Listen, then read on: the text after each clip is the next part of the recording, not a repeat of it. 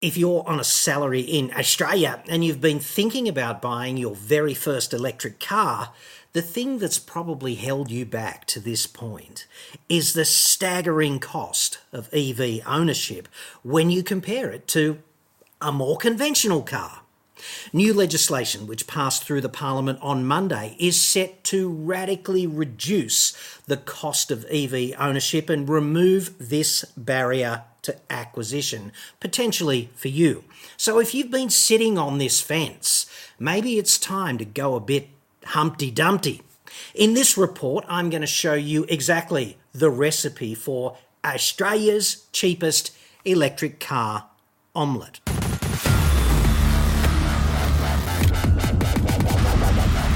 I'm John Hogan from auto expert dot com dot a u, and I get new cars at cheap, Australia only, website, card, formalities out of the way. Let's talk legislation. Now, I normally don't jump out of bed and go, legislation, let's go.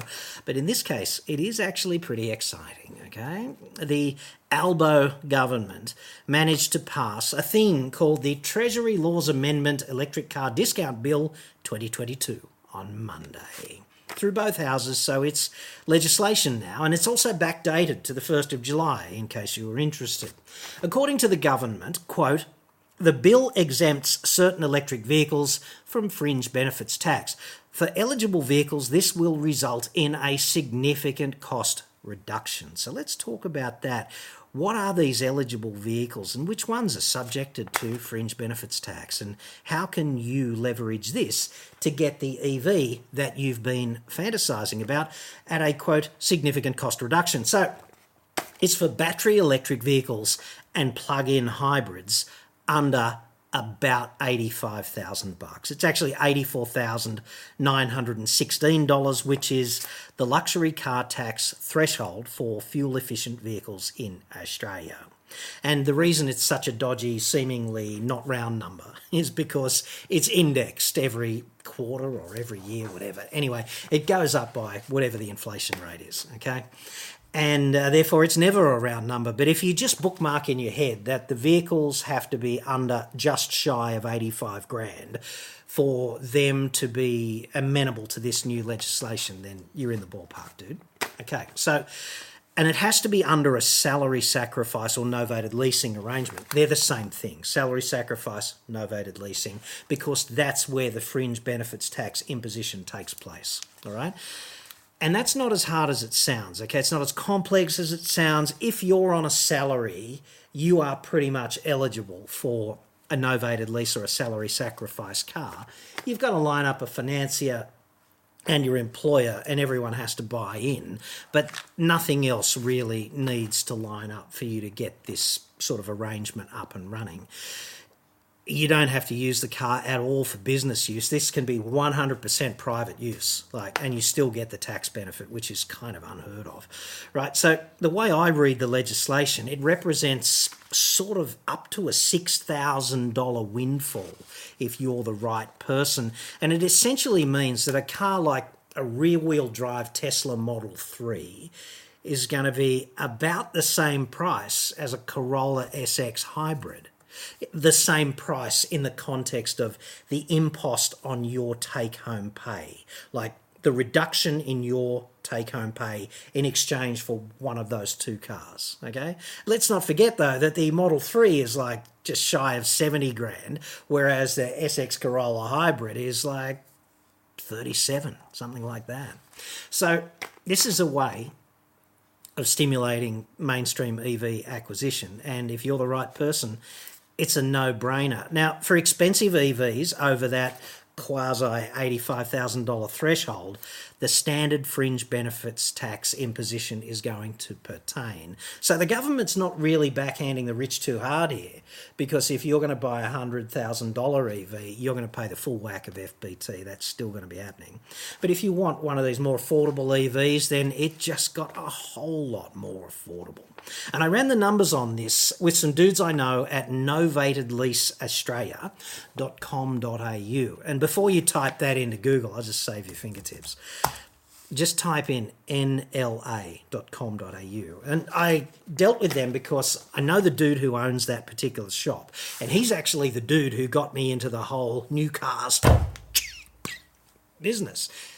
And here we are. So I've known him for well over a decade. And I know plenty of the consultants over there as well. And they are absolutely on the money. And I feel completely confident reporting to you the numbers that they quoted me on this, because I trust them and I know who they are, right?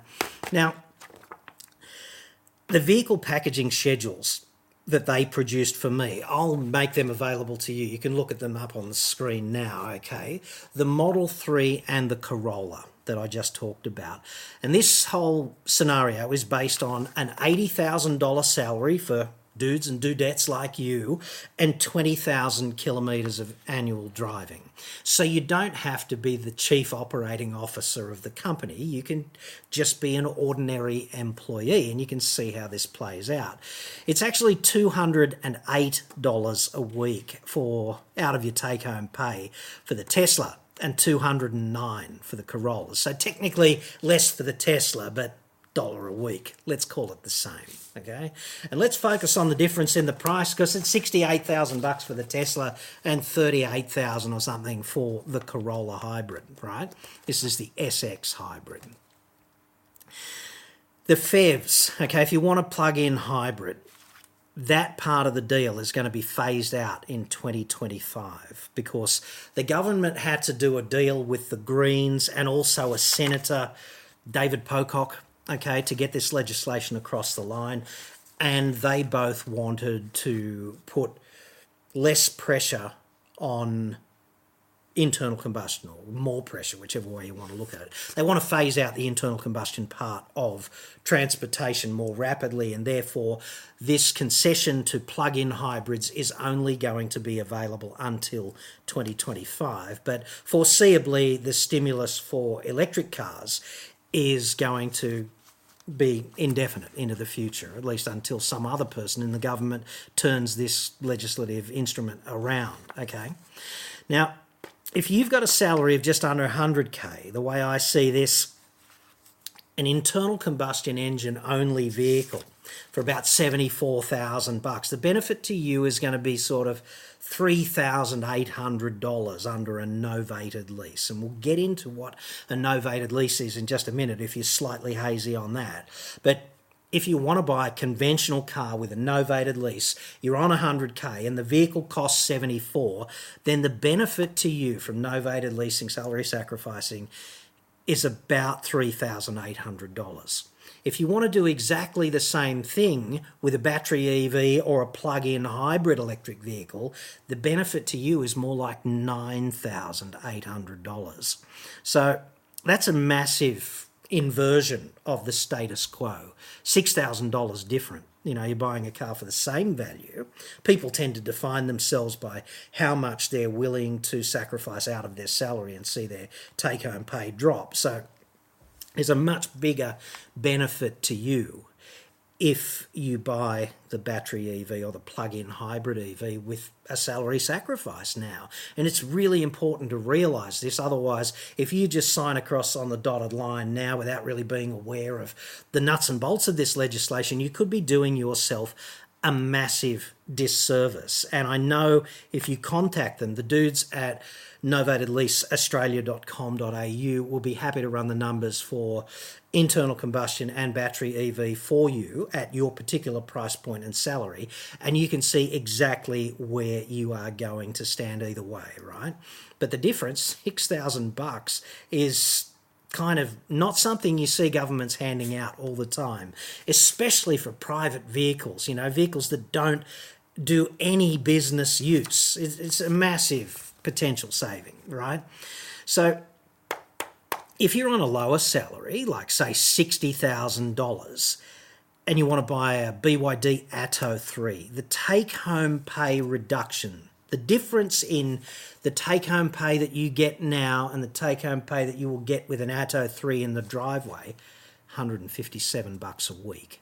That's a massive backhander from the government. If you're on an eighty thousand dollars salary with a Model three in mind, like the rear-wheel drive Model three we just talked about, the difference in your take-home pay between no car in the driveway and Model three in the driveway, two hundred and eight bucks a week, and it's going to cost you the same to put a hybrid Corolla in the driveway, and what would you rather see in the driveway? Okay. And these are both examples that are based on a five-year lease and twenty thousand kilometres per year. Okay, just for complete disambiguation on that. And if you want a boxed sort of set of vehicles that this situation applies to, the fringe benefits tax exemption, they include the B Y D Atto three, the Tesla Model three we just talked about. Incidentally, with the Atto three, it includes the extended range version. It's under the price threshold. The M G Z S E V is there, the Leaf, including the E plus, the Kona Electric's in there, the Mini Cooper E V, and the Polestar two. So it's not like there's a choice of one or two cars. It's like a bunch, and you can choose the one that you like the look of the best, or whatever other protocols you want to put in place to choose the car. There's plenty to choose from, is what I'm saying. Okay, what I'd also suggest is that novated leasing can be a little bit line ball for some employees. Conventional novated leasing, all right? Sometimes it's an advantage, and sometimes it can cost you more. Right? That's by virtue of a range of factors, the number of Ks you drive, your salary, the particular leasing package that you get offered, and there's a lot of variability there.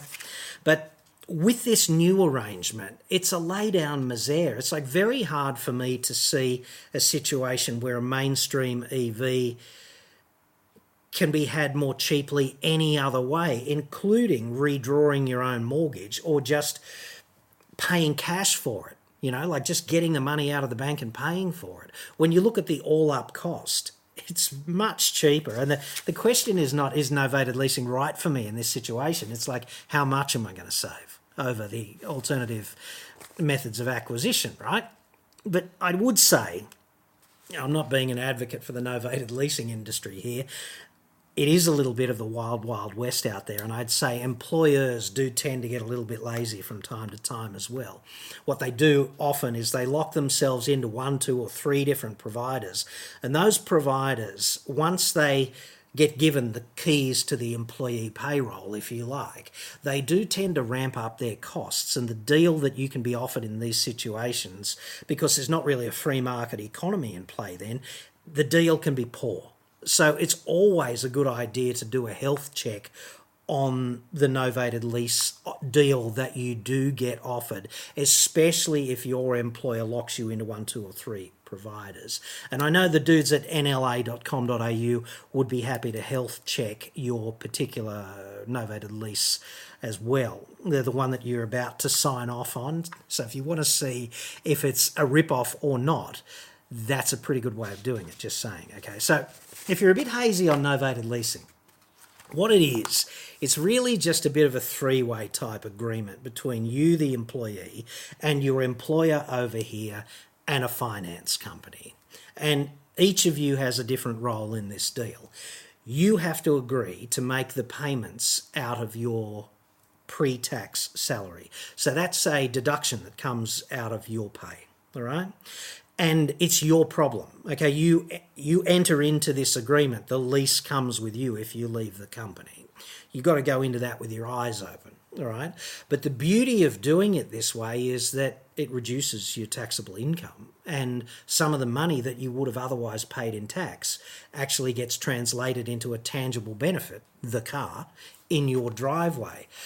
Now, novated leases and salary sacrifices, They, the two terms are used interchangeably, and they're exactly the same thing. And they're also called salary packaging.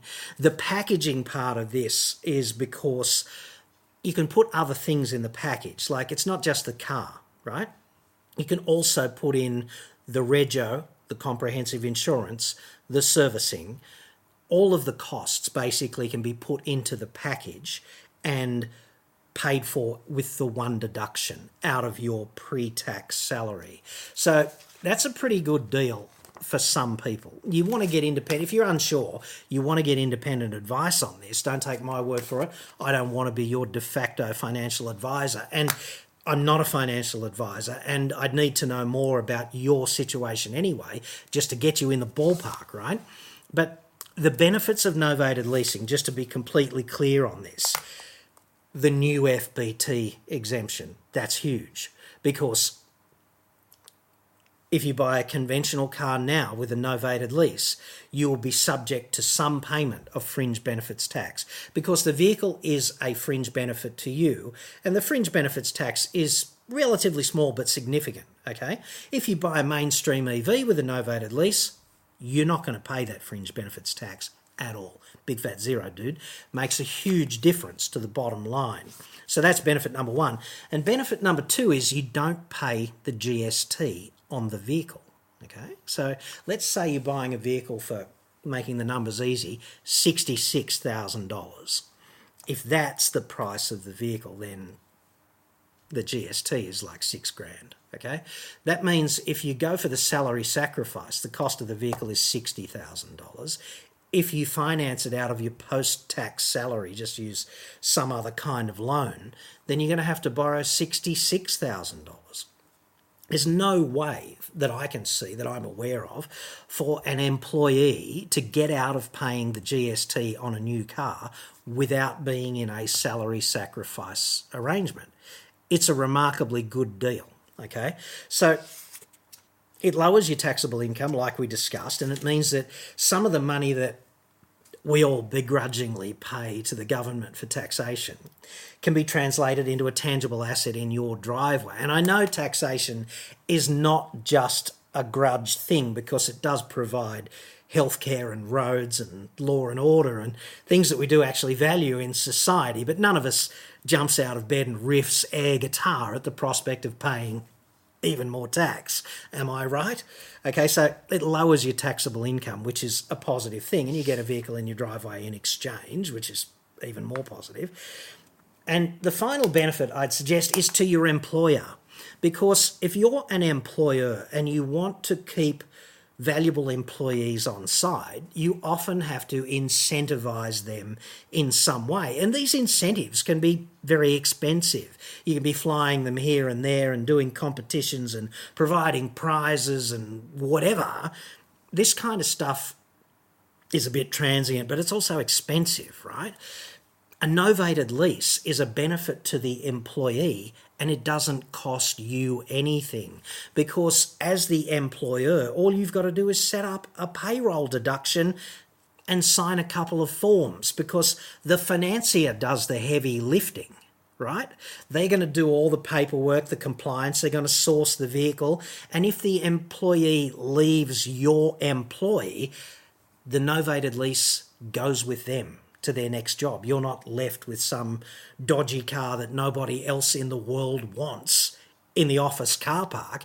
It's the employee's car slash problem, okay? So that's a huge benefit. And incidentally, the reason as an employee you don't pay the G S T is because the finance company technically is leasing you the car. So they procure the car, and it's a cost of doing business to them. Therefore, they claim the G S T on their B A S, and that means they don't have to pass the G S T on to you because they're not paying it, right? That's how this works. Now, although they are technically leasing you the car, it's your car, and there's a residual that you can pay at the end if you want to hang on to it, or you can give it back and go again at the end of the term. It, it really is quite flexible like that, and it depends whatever the contract says, but if you don't have a novated leasing process at work, what I'm saying is it's pretty easy to set one up. And I can't imagine too many objections flowing from your employer. In fact, with this new legislation, I can see a whole new class of employer who wants to get on board with this by offering the green vehicles to their employees, because every second business on the planet wants to green up their image. And this is a fantastic way of doing it that essentially costs the employer virtually nothing. So look, if you want to know more about that, you can contact the dudes at Novated Lease Australia dot com dot a u. I don't have any sort of ongoing relationship with them. I just trust them because I've known the boss for such a long time, and Uh, their senior consultants there, I've known them for a long time as well, since I've started doing this particular business. And I just suggest that this is going to cause uh, an absolute an absolute avalanche of demand for E Vs, because there are all kinds of barriers to entry into all kinds of different things. But the one significant barrier to E V ownership is the price. It's been prohibitive for some time. Like a Kona, like a fully loaded Kona is what, forty grand or fifty grand or something. The fully loaded Kona E V is like fifty percent more. This is a huge additional impost to ordinary people. Like, if you are the C E O of Rio Tinto or something, the cost of the car doesn't matter because you've probably got five or six different cars, whatever you want, right? But if you're a mum or a dad on a salary, twenty-five thousand dollars extra for a car, which is kind of the ballpark we're talking about, that's hugely significant. And what the Albanese government has essentially done with this Treasury Laws Amendment Electric Car Discount Bill twenty twenty-two, what a mouthful, is reduce that barrier to zero for a great many ordinary Aussies. And if you're one of them, you've been sitting on the fence, now's the time, dude.